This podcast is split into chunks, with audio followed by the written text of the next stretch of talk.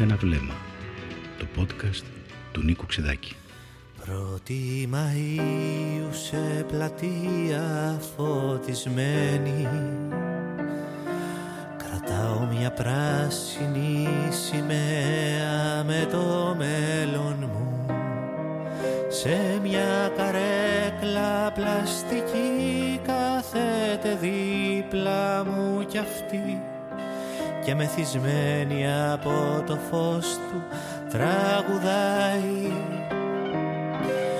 με έναν ήλιο στα μάτια και έναν ήλιο στα χέρια που στις ακτίνες του καρφώνεται popcorn.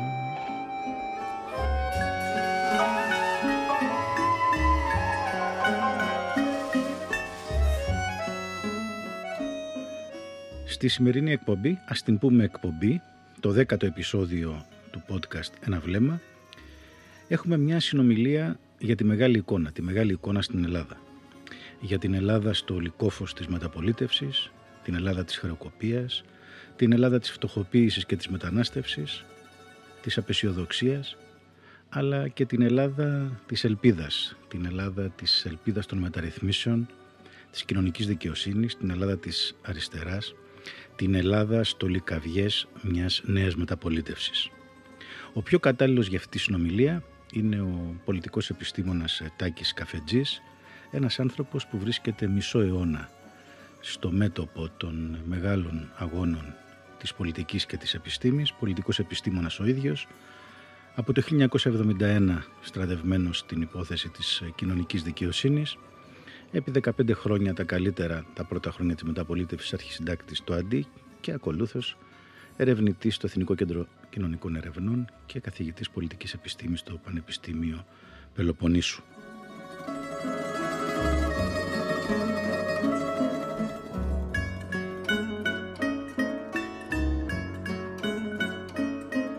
Τάκη Καφετζή, είσαι ένα πρόσωπο που η ιστορία σε έφερε, ο χρόνος της ζωής σου, η ζωή ίδια, να διασχίσεις ε, όλα τα χρόνια και της δικτατορίας, ενεργός, πολιτικά και πνευματικά και όλη αυτή την μεγάλη μεταπολίτευση, την μεγάλη περίοδο της μεταπολίτευσης ε, έως σήμερα που μιλάμε, το 2022, που πάρα πολλοί μιλούν για το τέλος αυτής της ε, μεταπολίτευσης και πολιτισμικά και πολιτικά και κοινωνικά θα προσθέτα εγώ Πού βρισκόμαστε, είμαστε στο λικόφος αυτής της τρίτης ελληνικής δημοκρατίας που χρειάζεται μια ανασυγκρότηση, μια επανεπινόηση, μια ανανέωση; Ή είμαστε μπροστά σε ένα λικαβιές μιας νέας εποχής; Ή θα ζήσουμε αυτό το λικόφος, αυτό το ημίφος με τον πόνο της αποπτώχευσης, της χρεοκοπίας, της έλλειψης αυτοπεποίθησης όπως το ζούμε από το 2010 για καιρό ακόμη; Θα έρθει γρήγορα το Λικαβιές να μας δώσει την αυγή ή αυτό το λικόφος θα κρατήσει πολύ; Νομίζω ότι το Λικαβιές της μεταπολίτευσης θα είναι ιδιότροπα παρόν. Με τους τρόπους του δηλαδή. Σκέφτομαι μερικές φορές γιατί ενοχλεί τους σημερινούς κυβερνώντες η εξέγερση του Πολυτεχνείου. Γιατί επίσημα κυβερνητικά χείλη είπαν να τελειώνουμε με την ιστορία του Πολυτεχνείου. Σε ευθεία συνέχεια είναι να τελειώνουμε με το λικαβιές της μεταπολίτευσης. Εξάλλου, πάλι επίσημα κυβερνητικά χείλη έχουν πει να τελειώνουμε με τη μεταπολίτευση. Το ερώτημα είναι τι ενοχλεί από αυτή τη μεταπολίτευση; Γιατί ο σημερινός πρωθυπουργός της χώρας λέει «Μα ο νέος των 17 ετών δεν έχει καμία ας πούμε αγωνία, ενδιαφέρον να μάθει τι έγινε το 65. Εάν το προεκτείνουμε, να μάθει τι έγινε το 67, να μάθει τι έγινε το 73, να μάθει τι έγινε τα πρώτα χρόνια της λεγόμενης μεταπολίτευσης. 74, 77 είναι η πρώτη τομή που κάνω εγώ το 77 και μετά η δεύτερη τομή 77-81. Το 81 είναι η δεύτερη τομή. Γιατί άραγε αυτό το λικαβιές της μεταπολίτευσης; Κάποιοι φορείς, δυνάμεις, νοοτροπίες, γιατί θέλουν αυτό το λικαβιές να τελειώνει; Τι έφερε; Ενοχλεί ίσως κάτι το οποίο έχεις πει εσύ Νίκο Ξιδάκη ότι το αντιδικτατορικό κίνημα και τα πρώτα χρόνια της μεταπολίτευσης έχουν μία αναφορά στη σύντομη άνοιξη; Του 63-65 Του 63-65. Ναι. Ενοχλεί αυτό; Έφερνε αυτό κάποια ριζοσπαστικότητα, δηλαδή αυτή η σύντομη άνοιξη, έτσι δεν είναι; Πόσο ενοχλεί το να υπάρχει λαϊκή κινητοποίηση και να διεκδικεί ο καθένας τη φωνή του να ακουστεί για τη φτώχεια, για τα δικαιώματα, για τη δημοκρατία, για το οτιδήποτε. Τα παιδιά τι θα πεις ότι είσαι, ότι θέλεις τον κόσμο, ότι θα πεις πεσίδια, αυτό λέτε τα παιδιά σας. Χαίρεσαι ρε μαλάκα. Ρε σε γαμάνε και δεν σε ευχαριστώ ρε.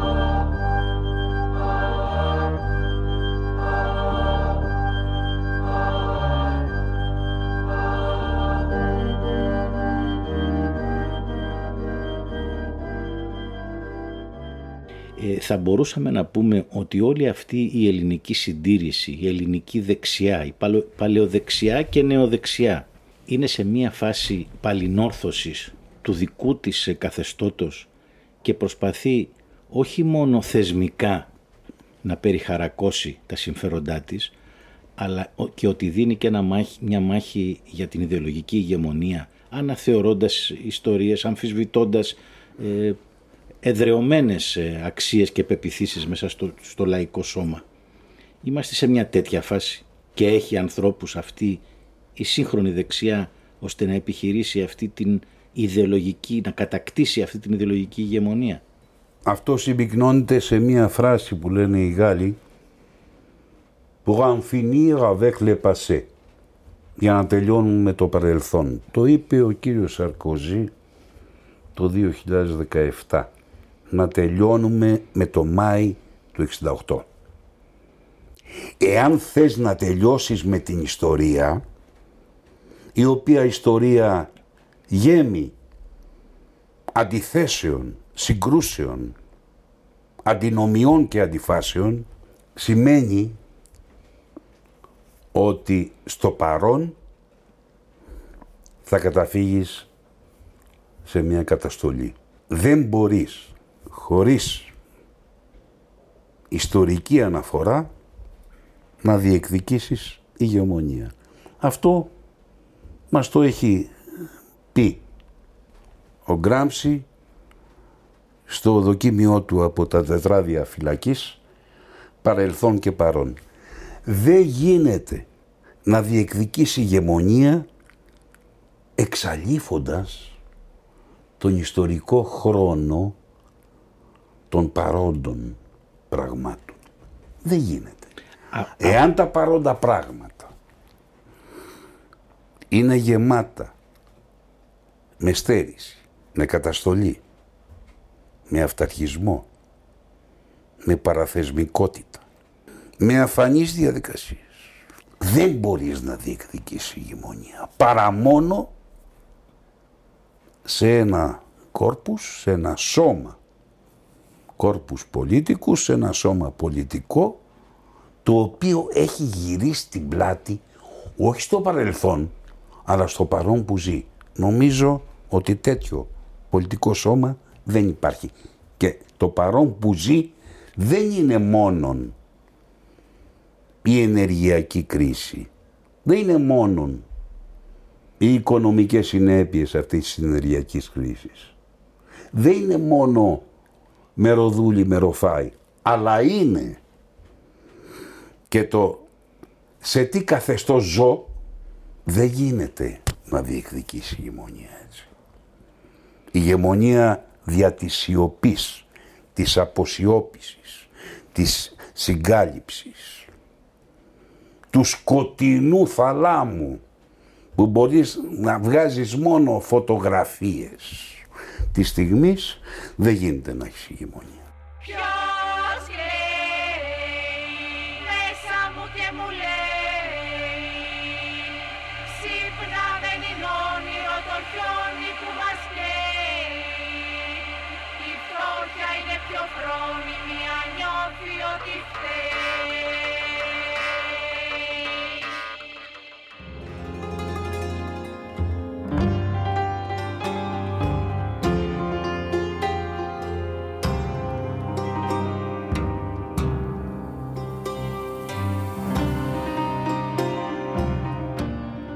Μήπως τόσα χρόνια κρίσης που έχει στενέψει, έχει σοπεδώσει τον ορίζοντα του μέλλοντος. Μήπως όλη αυτή, αυτός ο ποταμός προπαγάνδας, ο οποίος έχει ξαπολυθεί από το 2010 και δεν σταμάτησε σχεδόν ποτέ με ένα μικρό διάλειμμα εκεί γύρω στο 15-16. Μήπως έχει ενδοβληθεί αυτή η υποταγή αυτή η στερεοτυπική αλήθεια, η κανονικότητα, ότι οι αξίες μας απαιτούν θυσίες, ότι ζούσαμε παραπάνω από τις, πάνω από τις δυνατότητές μας, ότι όλοι μαζί τα φάγαμε. Το πες, πες, πες, πες αυτό, το όποιος δεν προσαρμόζεται πεθαίνει, αυτός ο κοινωνικός δαρβινισμός. Μήπως όλα αυτά έχουν ποτίσει έναν κουρασμένο λαό, ένα κουρασμένο πολιτικό σώμα και δέχονται ότι αν πουν κάτι είναι λαϊκισμός δεν είναι η αγωνία τους η υπαρξιακή έκφραση ή η διεκδίκηση του στοιχειώδους πολιτικού δικαιώματος. Μήπως έχει ποτιστεί Δηλαδή θέλω να σου δώσω και ένα εμπειρικό στοιχείο. Τον Ιούλιο του 22, πρόσφατα τώρα, σε μια έρευνα που παρήγγειλε το Ινστιτούτο 1 στην Προράτα και την επεξεργάστηκαν και την παρουσίασαν, ετέθη ένα δίλημα, ποιο δίλημα, ποιο ζεύγμα είναι πιο σοβαρό, πιο, πιο αξιολογείται. Το πρώτο ήταν ο λαϊκισμός εναντίον της υπευθυνότητας ή η υπευθυνότητα εναντίον του λαϊκισμού. Το έκριναν πιο αξιόλογο το 39%. Το πρόοδος εναντίον συντήρησης πήρε 29% και το αριστερά-δεξιά πήρε μόλις 10%. Μήπως έχει δουλέψει πολύ καλά αυτή η προπαγάνδα; Οι πατέρες της Αμερικάνικης Δημοκρατίας, οι πρωτουργοί της Γαλλικής Επανάστασης ακτιβιστές ας τους πούμε έτσι εκ των υστέρων του Κρόμουελ την υπευθυνότητα την ορίζαν ως αποκρισιμότητα δηλαδή responsiveness. Κατά πόσο ανταποκρίνεται μία κοινοβουλευτικά, όπως και να το ορίσει κανείς, εκλεγμένη κυβέρνηση στα αιτήματα τα οποία ανέσυρε και για τα οποία είπε ότι θα αποκριθεί. Η υπευθυνότητα λοιπόν έχει όρια. Είσαι συνεπής με αυτά που είπες ότι θα πάμε για μία άλλη Ελλάδα; Σύγχρονη, ανεπτυγμένη, με αξιοπρεπείς μισθούς, με ανάπτυξη από το πρώτο χρόνο. Μιλάω για τον κύριο Μητσοτάκη. 4% αυτό είναι ανταποκρίνεται σε αυτό το οποίο έχεις πει. Γιατί η απόκριση είναι διπλή. Είναι πρώτα σε αυτούς που το είπες και δεύτερο στον ίδιο σου τον εαυτό. Δεν είναι αστείο. Το αρχή άνδρα δείκνηση τα έχει όλα αυτά μέσα. Θα θέλω να πω κάτι. Δηλαδή, υπευθυνότητα έναντι λαϊκισμού. Συγγνώμη, επειδή έχουν υπάρξει πολλαπλές μετωνυμίες λέξεων την τελευταία δωδεκαετία.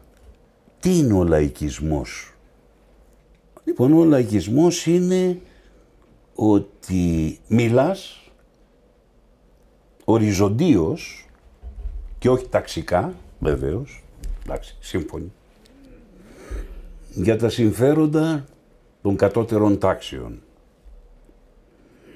Η υπευθυνότητα ποια είναι; Η υπευθυνότητα είναι ένα attribute, είναι μια ιδιότητα για την οποία κανείς λογοδοτεί στις ελίτ.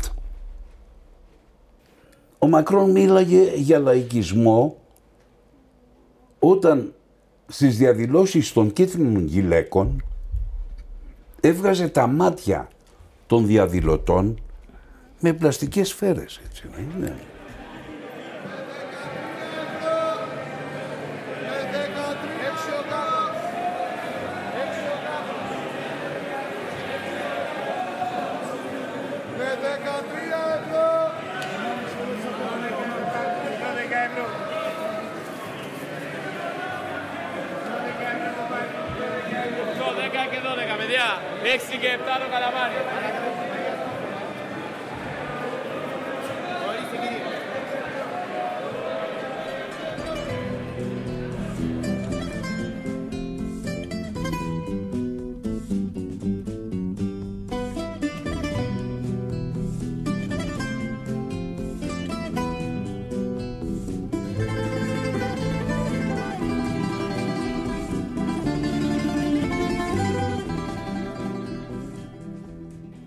Γιατί ο κόσμος όμως το έχει εν μέρη, εν μέρη, το έχει βάλει μέσα στη σκέψη του.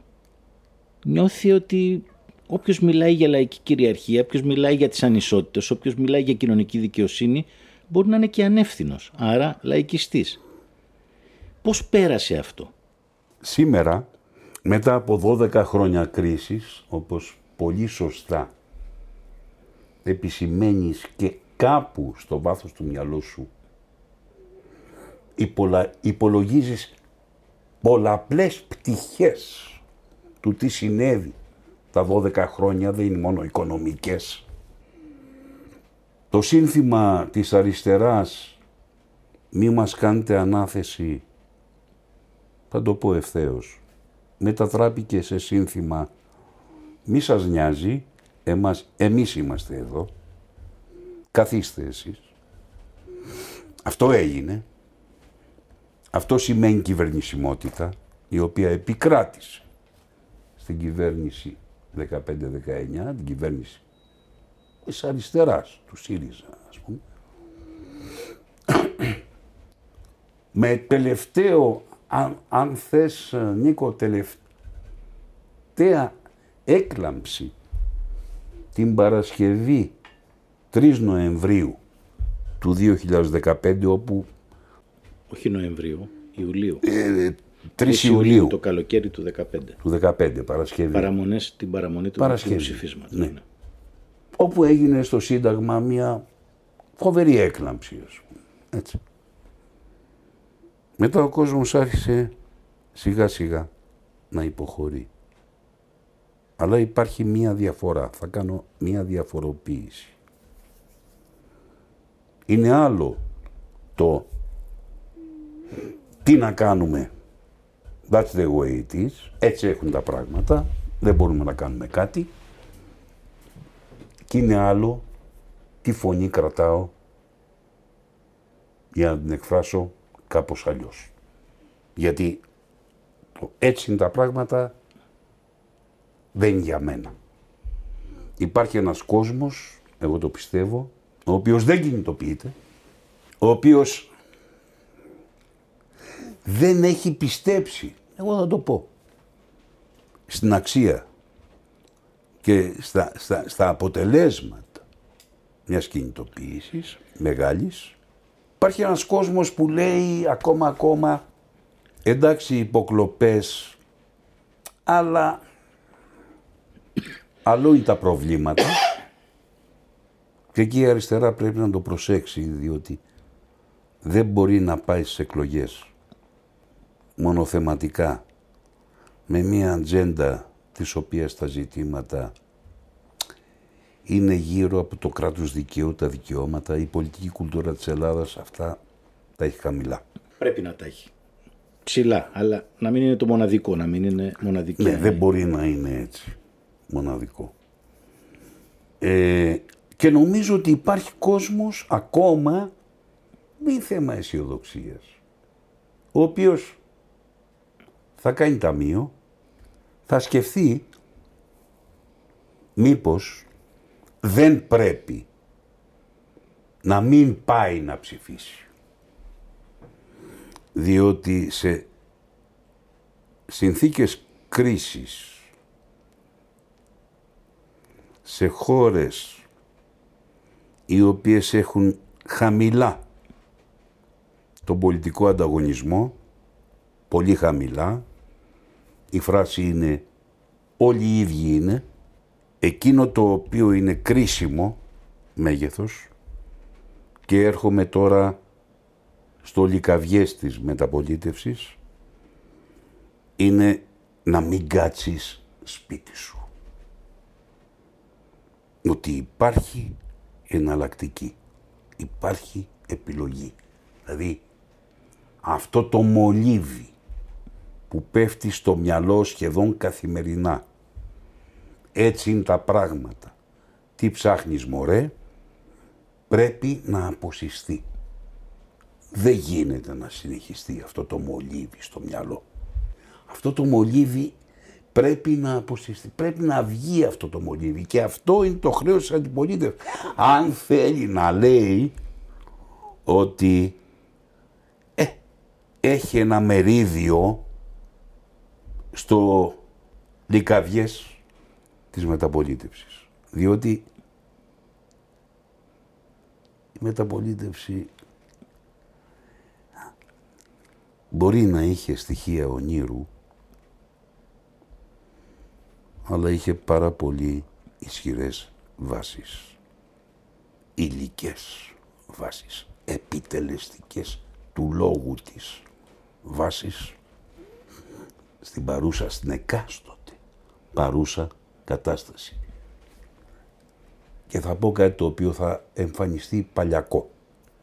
Το ψωμί, παιδεία, ελευθερία, νομίζω ότι αποτελεί την επιτομή όλων, μα όλων, όλων των διακυβευμάτων.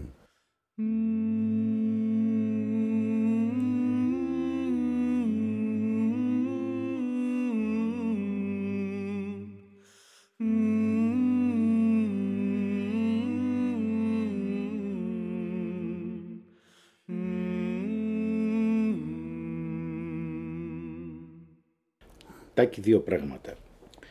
Ε, το ένα είναι αυτό που λες, αυτή την ε, επαναφορά στη διεκδίκηση, στη συλλογικότητα, στη συμμετοχή, ε, στην διάσωση των υλικών προϋποθέσεων ενός δημοκρατικού βίου.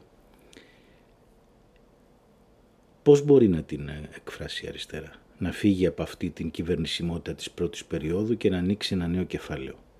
Μπορεί και πώς; Πώς ξαναεκφράζει κάτι σαν το ιστορικό κύμα του από το 11 ως το 12 γιατί τότε έγινε μια μετατόπιση.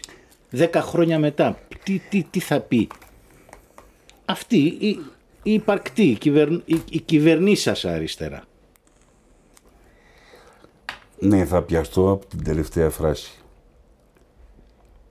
Ε, η αριστερά θα πρέπει να βγάλει τη μετοχή το κυβερνήσασα. Θα πρέπει να ξεχάσει το κυβερνήσασα γιατί δεν με πείθει ο απολογισμός ο οποίος έγινε από το ΣΥΡΙΖΑ για την κυβερνητική του θητεία ότι έχει καταλάβει σε τι αδιέξοδα και σε τι παγίδες μπήκε επειδή ήθελε συνειδητά, τελείως, να κρατήσει την κυβέρνηση. Θα πρέπει να ξεχάσει το κυβερνήσασα και θα πρέπει να μην έχει το φάσμα της κυβερνώσας αριστεράς μπροστά του. Τι εννοώ; Δεν μπορείς, ειδικά στην Ελλάδα, με την ιστορία του κοινωνικού σημαντισμού η οποία υπάρχει, με την ιστορία του πολιτικού συστήματος η οποία υπάρχει, με τις παθογένειες οι οποίες υπάρχουν, να διαχειριστείς αυτό το σύστημα. Πρέπει να το ανατρέψεις. Ριζικά. Πρέπει να πάρεις νομοθετικές πρωτοβουλίες που να λένε ότι παραδείγματος χάρη επειδή είναι και θέμα των ημερών δεν υπάρχει άβατο μα με τίποτα άβατο στις μυστικές υπηρεσίες. Δεν μπορεί να υπάρχει δικαιοσύνη την οποία εντέλουν οι εκάστοτε κυβερνώντες. Πρέπει να περάσει από το Σύνταγμα ή δεν ξέρω με ποιον τρόπο να το βρούνε αυτοί οι οποίοι διεκδικούν την καινούρια κυβέρνηση. Να αναδεικνύεται η ηγεσία των δικαστικών σωμάτων από άλλη διαδικασία εκτός από τον ορισμό της από τον Υπουργό Δικαιοσύνης. Χωρισμός εκκλησίας κράτους. Πρέπει να επανέλθουν οι συλλογικές διαπραγματεύσεις. Πρέπει να επανέλθει ο κατώτερος μισθός. Από το κράτος, το ίδιο. Πρέπει να γίνει ξεκαθάρισμα από την κόπρο του Αυγίου. Το λέω συνειδητά γιατί ξέρω ότι πάρα πολλά πράγματα την περίοδο 15-19 τα οποία προσπάθησαν να γίνουν από την κορυφή κόλλησαν στο μεσαίο επίπεδο. Πρέπει να γίνει ξεκαθάρισμα. Δεν μπορείς, εγώ δεν μιλάω με βάση τη λογική του τι να κάνουμε ας πούμε ή με βάση τη λογική του κράτους και επανάσταση ας πούμε του Λένιν ότι πρέπει να καταστρέψουμε το αστικό κράτος. Δεν μιλάω με αυτή τη λογική. Μιλάω με τη λογική των μεταρρυθμίσεων που θα κάνουν την Ελλάδα ένα κράτος με δημοκρατικούς νόμους. Και λειτουργικό.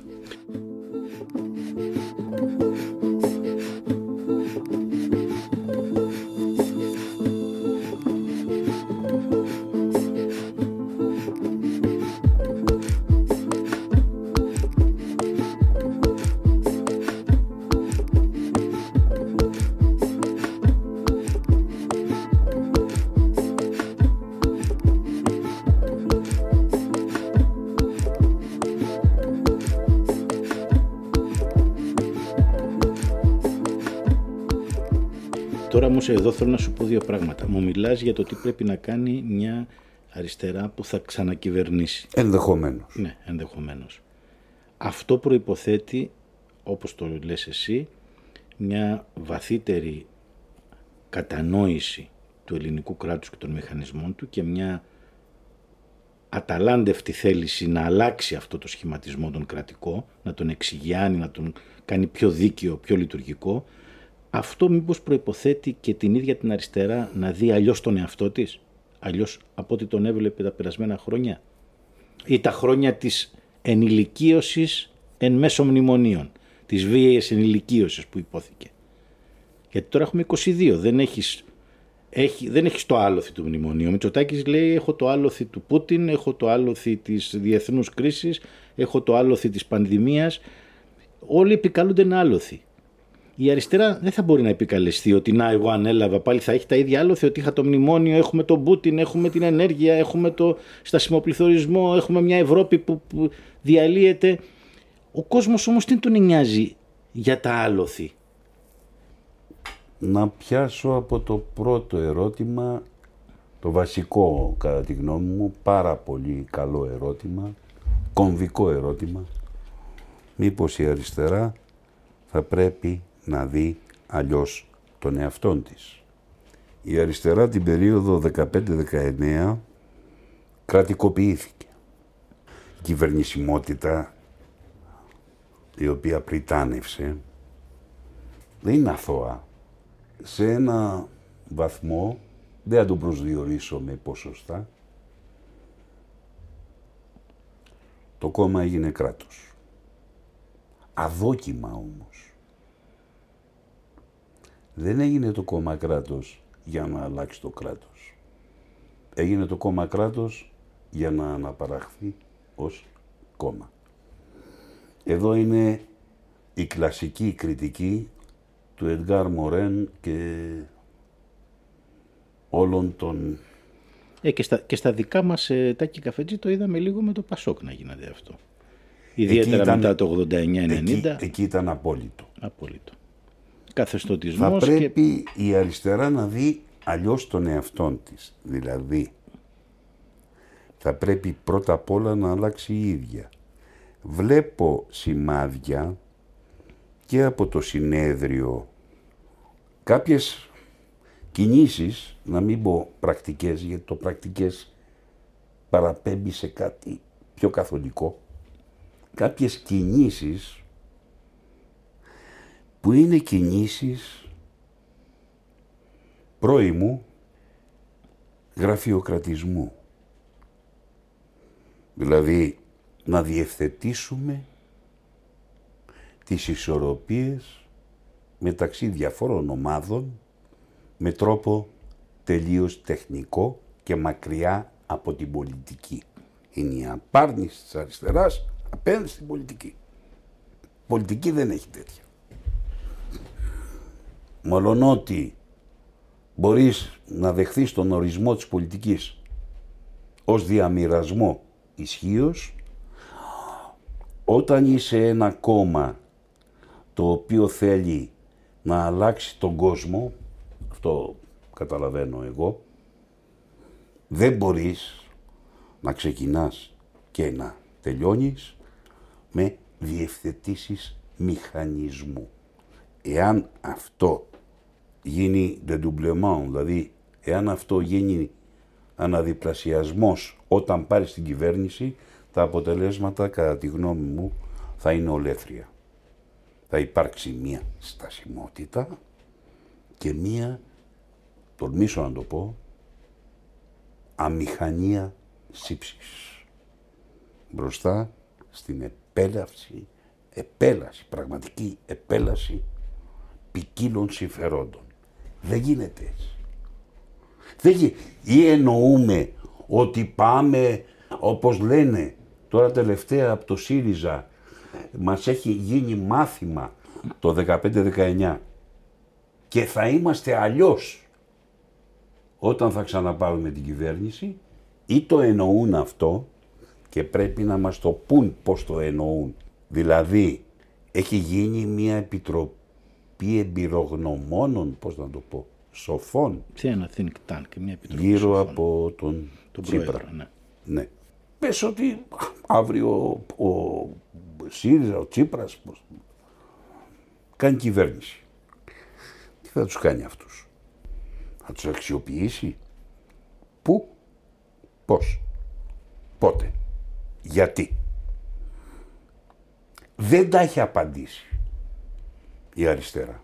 Η αριστερά λέει να κάνουμε αυτό για τη θέρμανση. για να κάνουμε- Ναι, αλλά αυτό το οποίο λες, ότι πρέπει συνολικά να δούμε το παιχνίδι και να αναμορφώσουμε το πολιτικό σύστημα,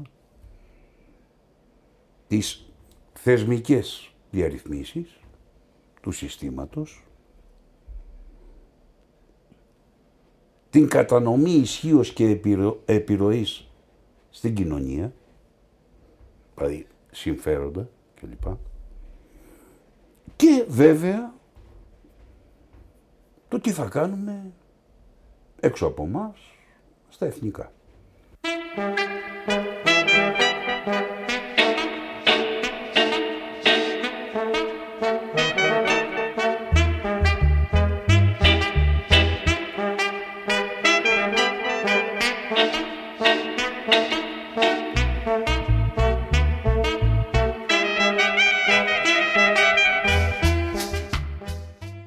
Και ας πούμε ότι έχει σχηματιστεί μια κυβέρνηση της αριστεράς ή με την αριστερά βασικό κορμό ε, και σε μερικά από αυτά τα πράγματα δεν γίνονται οι απαραίτητες τομές και αναμορφώσεις. Ποια θα είναι η στάση του κόσμου, ο οποίος θα έχει ελπίσει, θα έχει ψηφίσει, θα έχει επενδύσει κάτι, θα προσδοκά κάτι; Φοβάσαι την ε, ματέωση, τη διάψευση κάποιων... Δεν θα είναι για όλο τον κόσμο, δεν θέλει όλος ο κόσμος αλλαγές.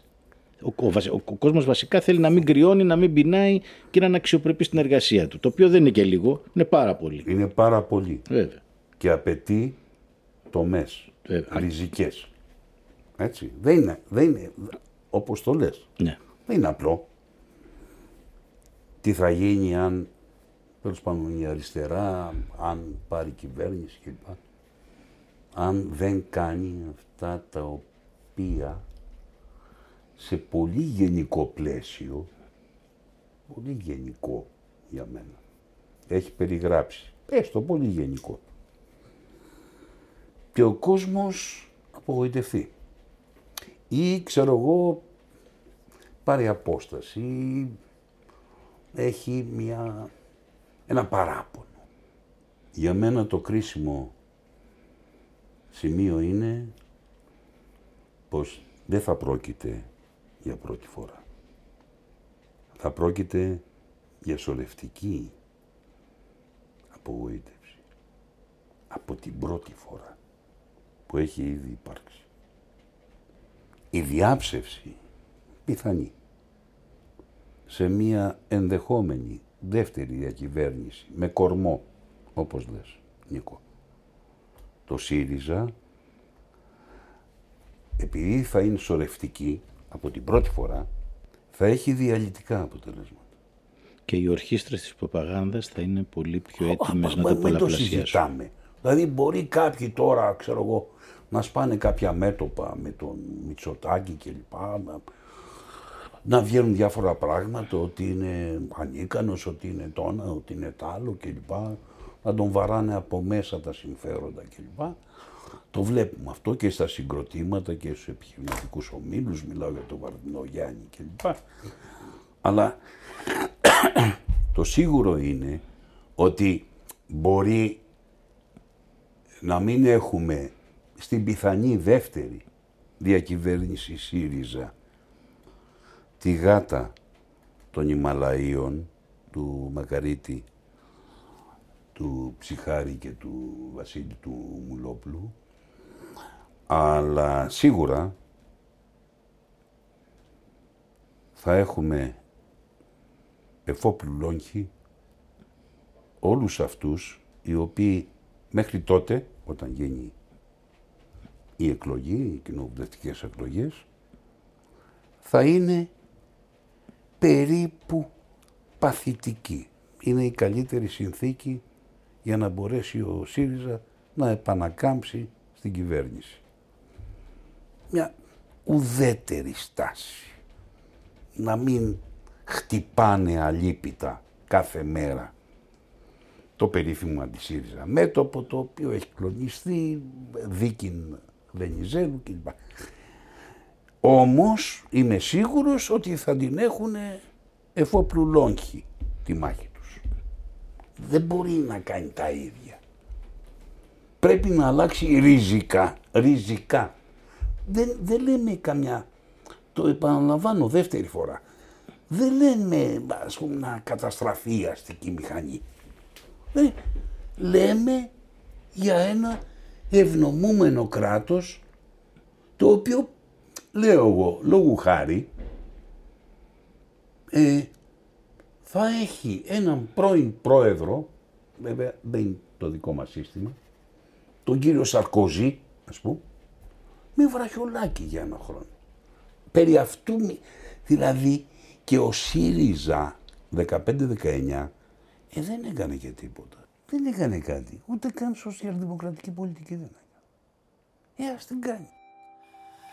Ακαδημία ρουσφετιών και οδείο ψεμάτων εσύ μας έδωσες πρώτο μας παλμό.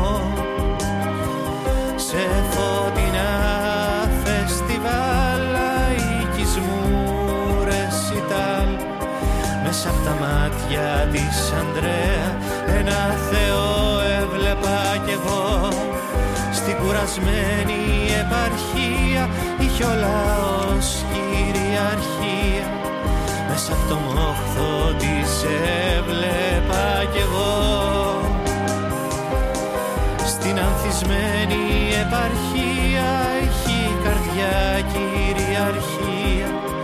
Με την καρδιά της σε αγάπησα κι εγώ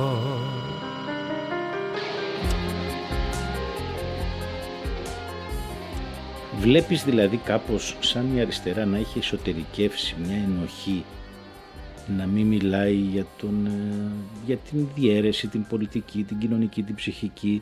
Αυτό που μπήκε μια, σε αυτό που μπήκε μια ταφόπλακα το 1982 με την αναγνώριση της εθνικής αντίστασης και την εθνική συμφιλίωση. Να μην θέλει να ξύσει πληγές και να θέλει να πει άστα τώρα όλα πίσω και πάμε μπροστά. Σαν Ναι. να αυτό ενοχοποιείται Ναι, από υπάρχει- το λόγο ενός Βορύδη ας πούμε ή Εγώ- ενός Συρίγου ας πούμε. Βλέπω τον τελευταίο καιρό να υπάρχει άρρητα μία υποχώρηση της διαιρετικής γραμμής αριστερά-δεξιά. Άκουγα σήμερα έναν εκπρόσωπο του ΣΥΡΙΖΑ, Ευρωβουλευτή, να λέει σήμερα το πρωί ότι πρέπει μπροστά στις υποκλοπές κλπ. κλπ, κλπ να συγκροτήσουμε το ευρύτερο δυνατό μέτωπο. Αν το διαπλάξεις αυτό, αν το δεν είμαστε όλοι οι ίδιοι. Δεν γίνεται. Πόσο μάλλον όταν απευθύνεσαι σε ανθρώπους οι οποίοι είναι στο κυβερνητικό μπλοκ, έχουν μία διαφοροποίηση στο θέμα του κράτους δικαίου, να το θέσω γενικότερα, αλλά εξακολουθούν να παραμένουν στο κυβερνητικό μπλοκ. Δηλαδή στο μπλοκ το οποίο διαπράττει κατά συρροήν και ενσυνειδήτως παραβιάσεις βασικών κανόνων του κράτους δικαίου. Δεν γίνεται να πας με αυτούς. Δείχνεις ακόμα και μία ενοχή ότι εγώ ξέρεις δεν είμαι ο ψωριάρης τον οποίο να αφήνω στην πάντα. Είμαι στο κέντρο του παιχνιδιού. Το κέντρο του παιχνιδιού έχει κινδύνους. Έχει κινδύνους, εντεκρασ... ε, ε, έχει κινδύνους ενσωμάτωσης. Πρέπει να τα αποφύγεις χωρίς να παραβαίνεις τους όρους του δημοκρατικού παιγνίου. Εντάξει, εξάλλου έχουν γραφτεί πάρα πολλά με επίτιτλο «Η δημοκρατία ενάντια στον καπιταλισμό». Ειδικά σήμερα το κουστούμι της δημοκρατίας είναι πάρα πολύ στενό για το σύστημα. Π- Πρέπει να διαλέξεις. Δεν είναι θέμα ποιος είναι αριστερά, ποιος είναι πιο δεξιά, ποιος είναι... Να διαλέξεις βασικά, δομικά. Τι θα κάνεις Έναν από- για να λες κάθε χρόνο 23 Ιουλίου οι δημοκρατικοί αγώνες του λαού, το, το, το κίνημα το λαϊκό, η δικαιοσύνη και η ελευθερία. Τι, τι θα κάνεις για να μπορείς να τα λες αυτά και να σε ακούει ο κόσμος και να λέει ναι, αυτός, αυτό που λέει το κάνει. Αυτό είναι.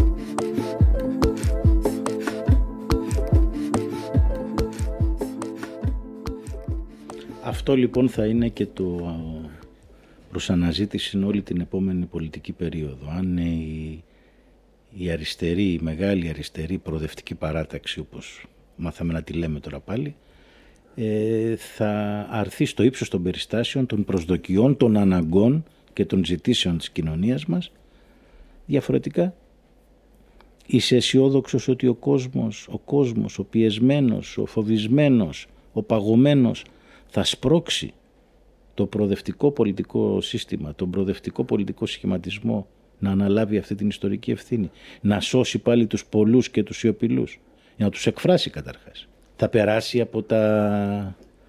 από τους εκβιασμούς, από την προπαγάνδα, από την πλήση εγκεφάλου.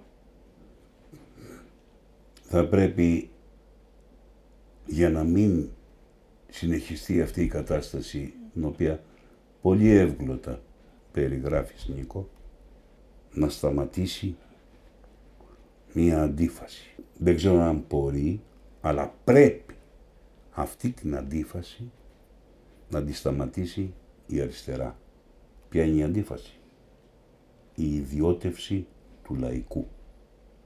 Αυτό επειδή ζω και σε μια γειτονιά η οποία έχει ένα ταξικό όριο σε μια λεωφόρο και από το όριο εκείνο και κάτω είναι η φτώχεια και η ανυμπόρια.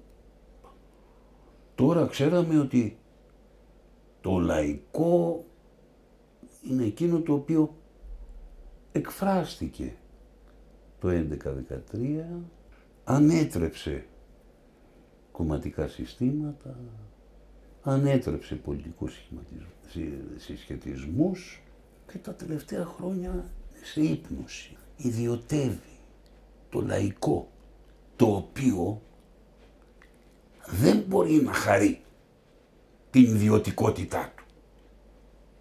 Άλλο είναι να μένει στην πολιτεία και να έχεις ένα τείχος στη βίλα τη μονοκατοικία των 800 τετραγωνικών με 8 πισίνες όπου πράγματι είναι η πλήρης ιδιωτικότητα διότι έχεις τη δυνατότητα εσύ να επιβάλλεσαι στο δημόσιο χώρο και άλλο είναι να είσαι σε 50 τετραγωνικά, 60 και να έχεις την τηλεόραση κάθε μέρα και να λες δεν βαριέσαι, κάθομαι σε μια πολυθρόνα πολυκαιρισμένη 25-30 χρόνων και βλέπω αυτά τα οποία μου δείχνουν.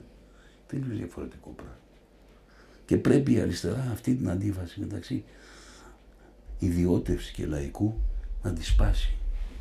Πρέπει να τη σπάσει, πρέπει να πει στους ανθρώπους δεν ξέρω, είναι η Λάρκο, δεν ξέρω, είναι ο Ελληνικός Χρυσός, είναι, είναι τα ναυπηγεία της Ελευσίνα, είναι οι λαϊκές γειτονιές στα δυτικά προάστια, είναι, είναι, είναι η Β' Πειραιά.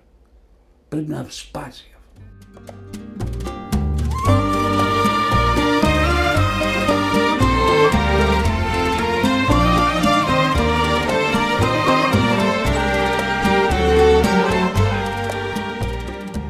Τάκη Καφετζής, σε ευχαριστούμε πάρα πολύ για μια συζήτηση που φαινομενικά δεν έχει ένα θέμα, αλλά έχει το βαθύτερο θέμα που μας απασχολεί.